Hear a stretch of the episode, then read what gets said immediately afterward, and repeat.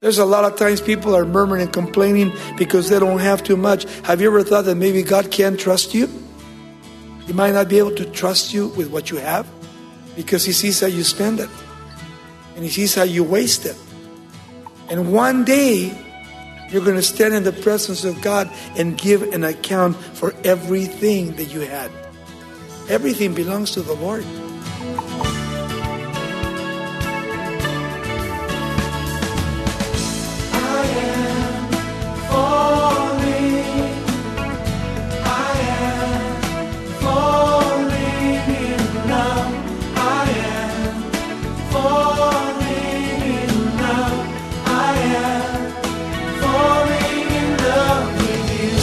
Welcome to Somebody Loves You Radio, the Bible teaching ministry of Raul Ries in Diamond Bar, California. Thank you for being with us today for our continuing study of Paul's first letter to the Corinthians.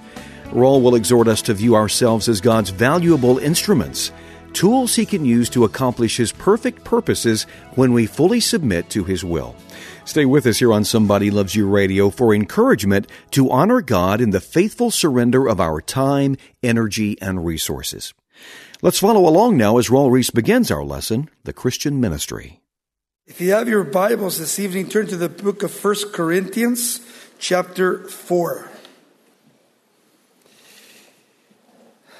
Paul the Apostle has been sharing with us in chapter 1, 2, and 3 concerning the little party spirits that were in the church. Well, I'm of Paul, or I'm of Cephas, or I'm of Christ. And now Paul the Apostle, after getting over this whole thing of party spirits, he now is going to present to us in chapter 4, three pictures of the local church. The church is a steward, a spectacle, and a father. Now, what's interesting about Paul the Apostle is that he wants us to understand, first of all, that the church of Jesus Christ belongs to Himself. We're just instruments that God uses. And in chapter 4, he's going to be dealing with ministers, those that are in the ministry.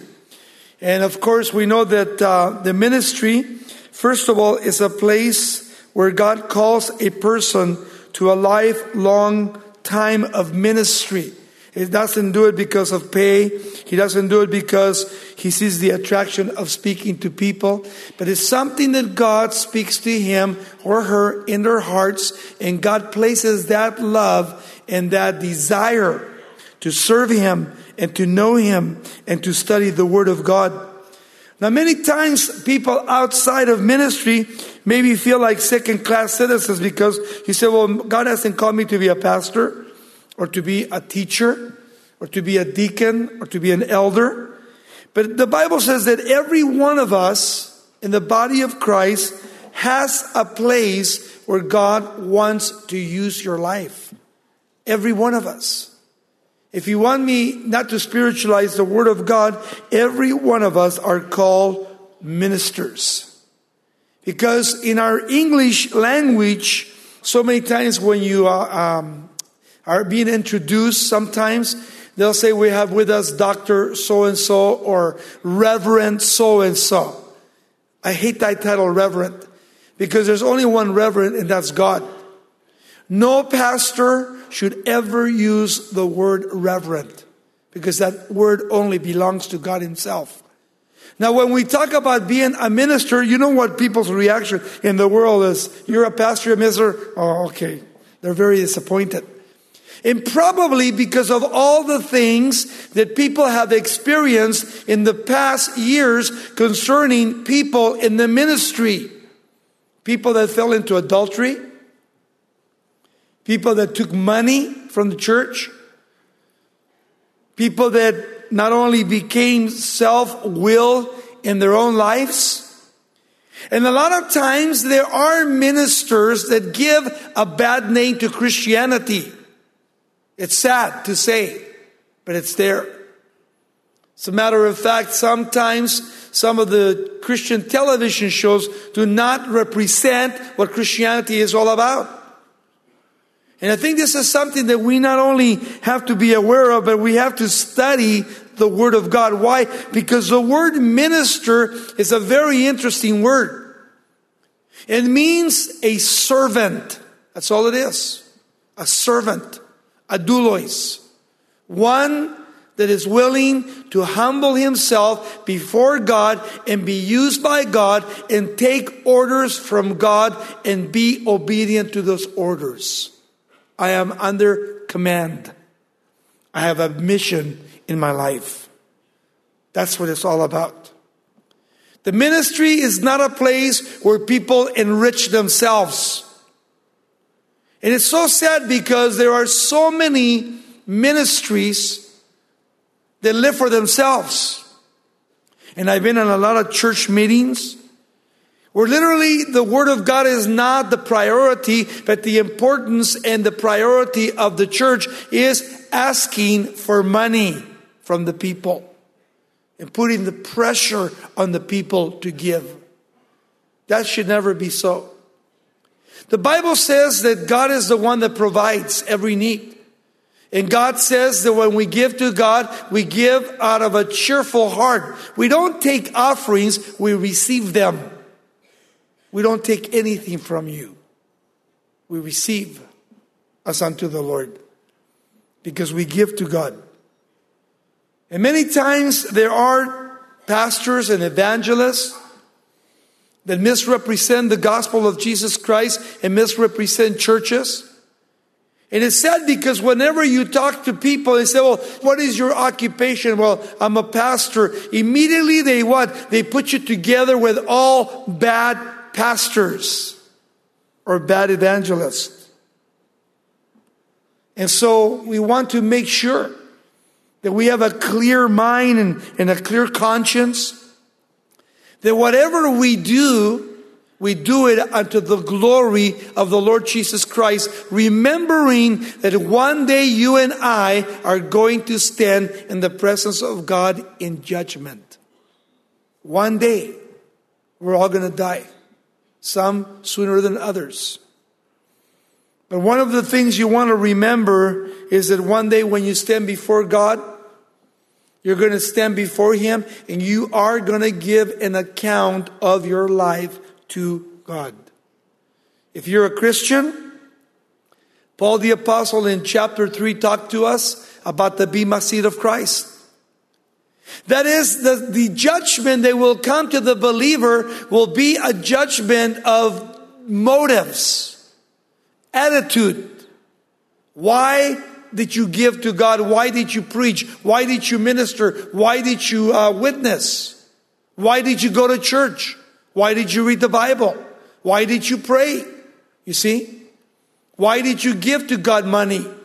All those things are going to be judged one day in the fire. And when that summation is given, then you shall receive a reward. But the Bible says there will be people there. They will not receive a reward, but they will be saved as by the fire. Why? Because they didn't do it as unto the Lord, but unto themselves. You see? Whenever you try to take the glory and bring attention to yourself, know one thing. You lost your reward in heaven. Sometimes I watch telethons. I won't say where, but Christian TV. But it's pretty amazing when you're kind of watching and surfing through the channels and all of a sudden you see these people and they're actually asking for money and they're on the phones and they're showing people on the phones how they're calling in. And then they'll take a little piece of paper and they'll mention the person's name and how much they gave. And behind the background, there'll be a trumpet blowing. And I go, oh man, too bad because, there goes their reward.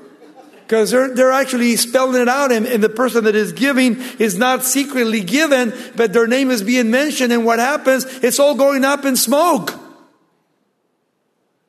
It's not even worthy.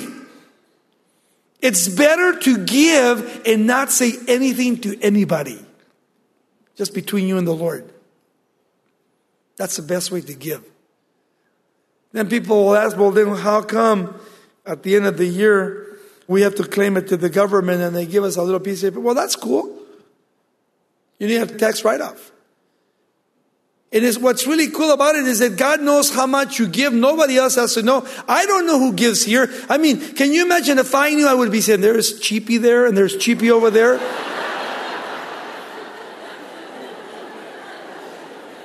I don't know who gives. I don't even care.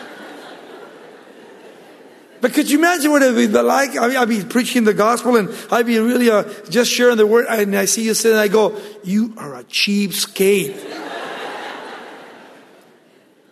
But nobody really knows, only God. But I think it's important that we understand that we are in a ministry where we are being taught the Word of God, and we need to be informed and we need to be taught the Word of God so that we can teach others what we believe. Because immediately when people put you in a place of ministry, they already identify you. And I always say, I don't belong to that channel. Believe me, I'm not participating with them. Because it embarrasses me many times. The things that they do in the name of Christ. It's sad. It's sad what happens.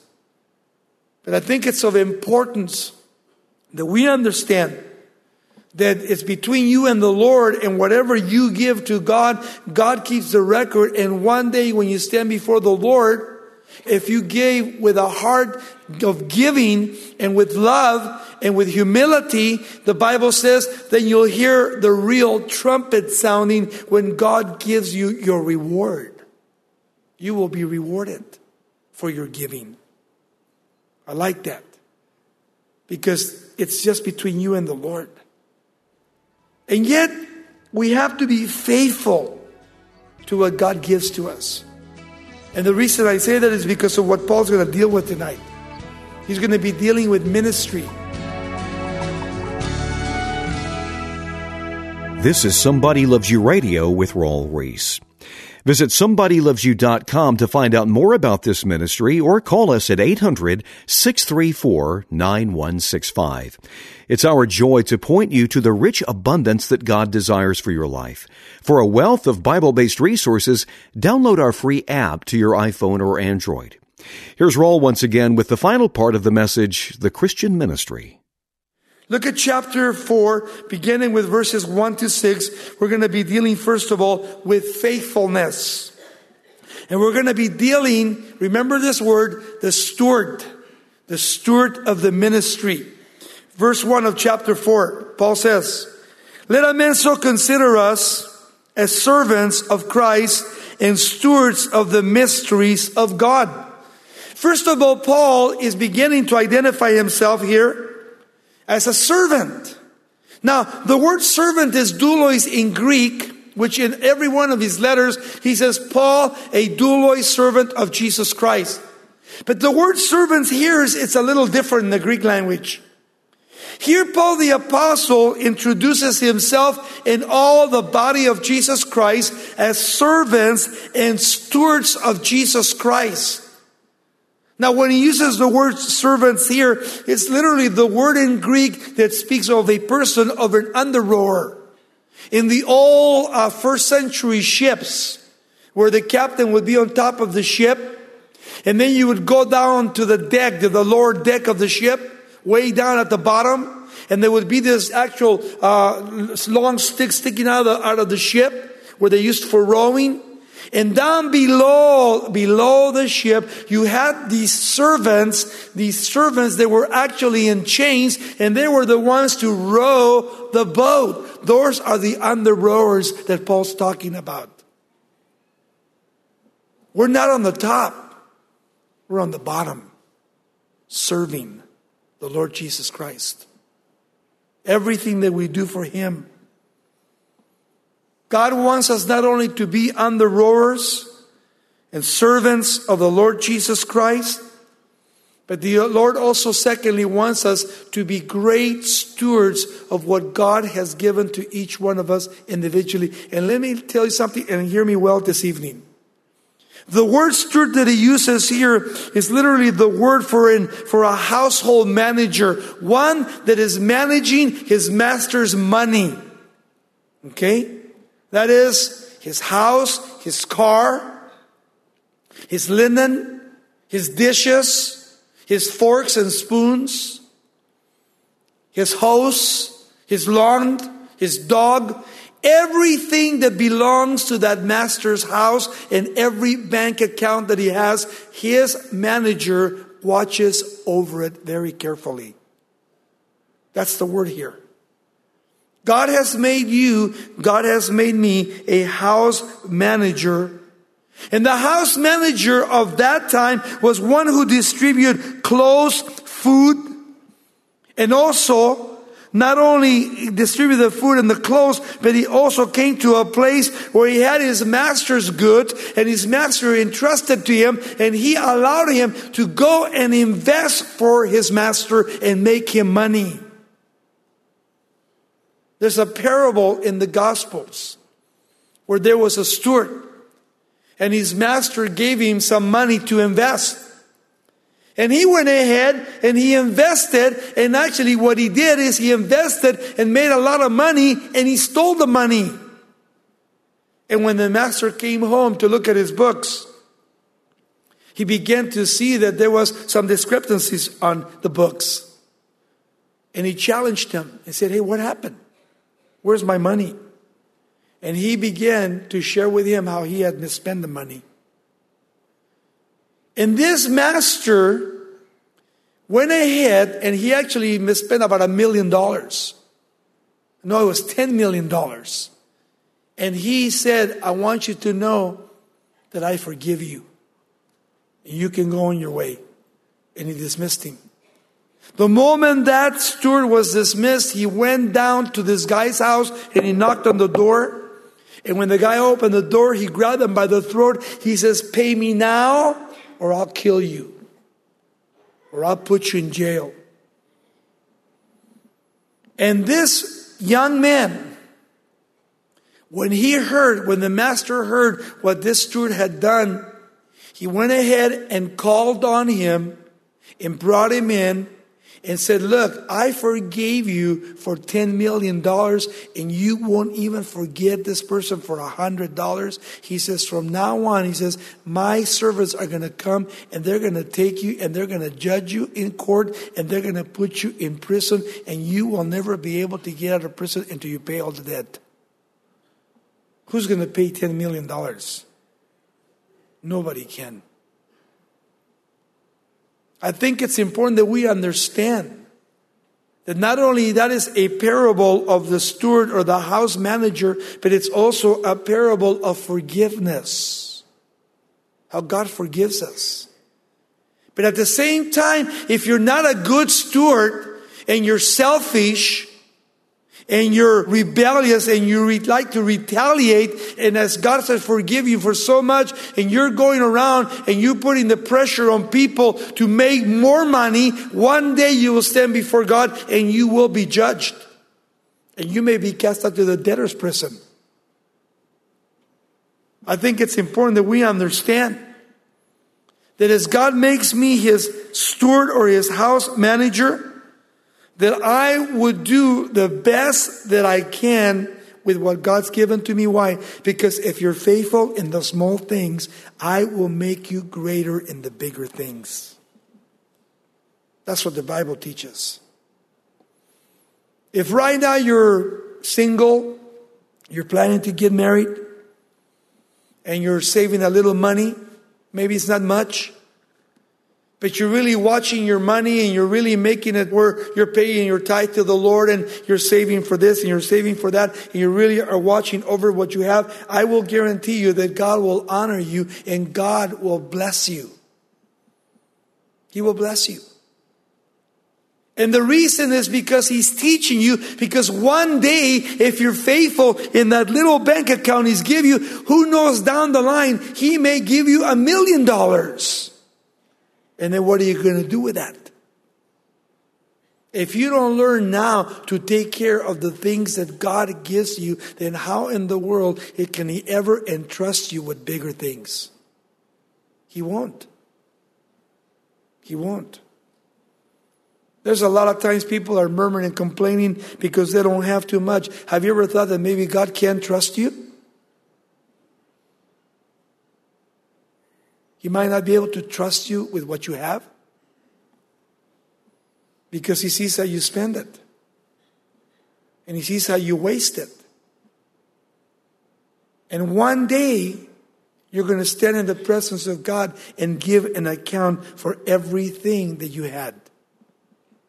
Everything belongs to the Lord. Can you imagine what it would be like if God says, okay, this is the new law. From now on, when you tithe, you get to keep 10%, but you got to give me 90%. Could you imagine? None of us would ever make it. And yet, there have been people. One man was a millionaire. He became a millionaire because he gave so much to God. And when he became a millionaire, you know what he did? He went ahead and gave 90% of his income and he lived off 10%. And God blessed him, and God blessed him, and God blessed him. Let me say this. You cannot ever outgive God with your money. Ever. God is not poor. And God doesn't need your money. But he wants your obedience. That's what God desires. That's why Paul here is talking about being an under-rower and being a house manager of everything that God has given to you. Here in this reference, biblically speaking, he's speaking of the mysteries of God. And what is the mysteries of God? The gospel of Jesus Christ. Hey, how good of a steward are you with the gospel of Jesus Christ? Are you giving it to others? He's entrusted you with it. He wants you to give it away. He wants you to share with people the gospel of Jesus Christ. The mysteries of God, where at one time in the Old Testament, it was a mystery, but now that mystery has been what? Unveiled and revealed through Jesus Christ our Lord. When he came to die for you and me. The gospel is so incredible when you read it, when you study it. That's why Paul says, let a man so consider us, as under-rowers of Christ and house managers of the mysteries of God. And check this out, verse 2. Moreover, it is required, I want you to underline that word. It is required in house managers that one is to be found faithful. Faithful, not unfaithful. God desires faithfulness from you and from me. God desires that we would be obedient to everything that he says. And God desires that if we're faithful in the little things, God will make us greater in the bigger things. I never thought that God would entrust me with so much. I look now 30 years now in the ministry and I see where we started with Calvary Chapel in our little home in Azusa. Having Bible studies with 7 people. 30 years ago. Sitting there and not even thinking of a church. Just thinking of getting my neighborhood saved. And friends. And loved ones. And who would ever thought that God would call me and God would anoint me and that God would use me because I couldn't even speak good English. I still can't. And that God would use a donkey. Seriously. It amazes me. And that God would use us to preach the gospel for 30 years and to go to 132 nations of the world to proclaim the gospel in 30 years. I never dreamed that I would go to 132 countries. I never thought that God could use me. God can use you anytime if you make yourself available to God. We hope you take this message to heart today and evaluate how you can make better use of your time and resources in service to the Lord Jesus Christ. You're listening to Somebody Loves You Radio with Raul Ries. If you'd like to review the teaching you've heard today, we can send you an unedited copy for a donation of $5 or more. To get that, simply call 800-634-9165, and when you get in touch with us, simply mention today's title, The Christian Ministry. To further inspire you in a life well lived for God, we'd also like to tell you about Raul's 4-CD series titled Walking Righteously. You'll see that when you commit to holiness and obedience in your daily decision-making, the Lord can work through you to do mighty things in His name. You'll also explore the eternal blessings that come from absolute surrender. So contact us today to order Raul's 4-CD collection titled Walking Righteously. Visit somebodylovesyou.com or call 800-634-9165. You can also write us at Somebody Loves You Radio, P.O. Box 4440, Diamond Bar, California, 91765. Thanks so much for your partnership. Every dollar you give to Somebody Loves You Radio helps us reach more people with the good news of Jesus Christ. And every contribution is tax deductible. Join us next time for more biblical truth to direct your steps and strengthen your heart in your daily walk with God.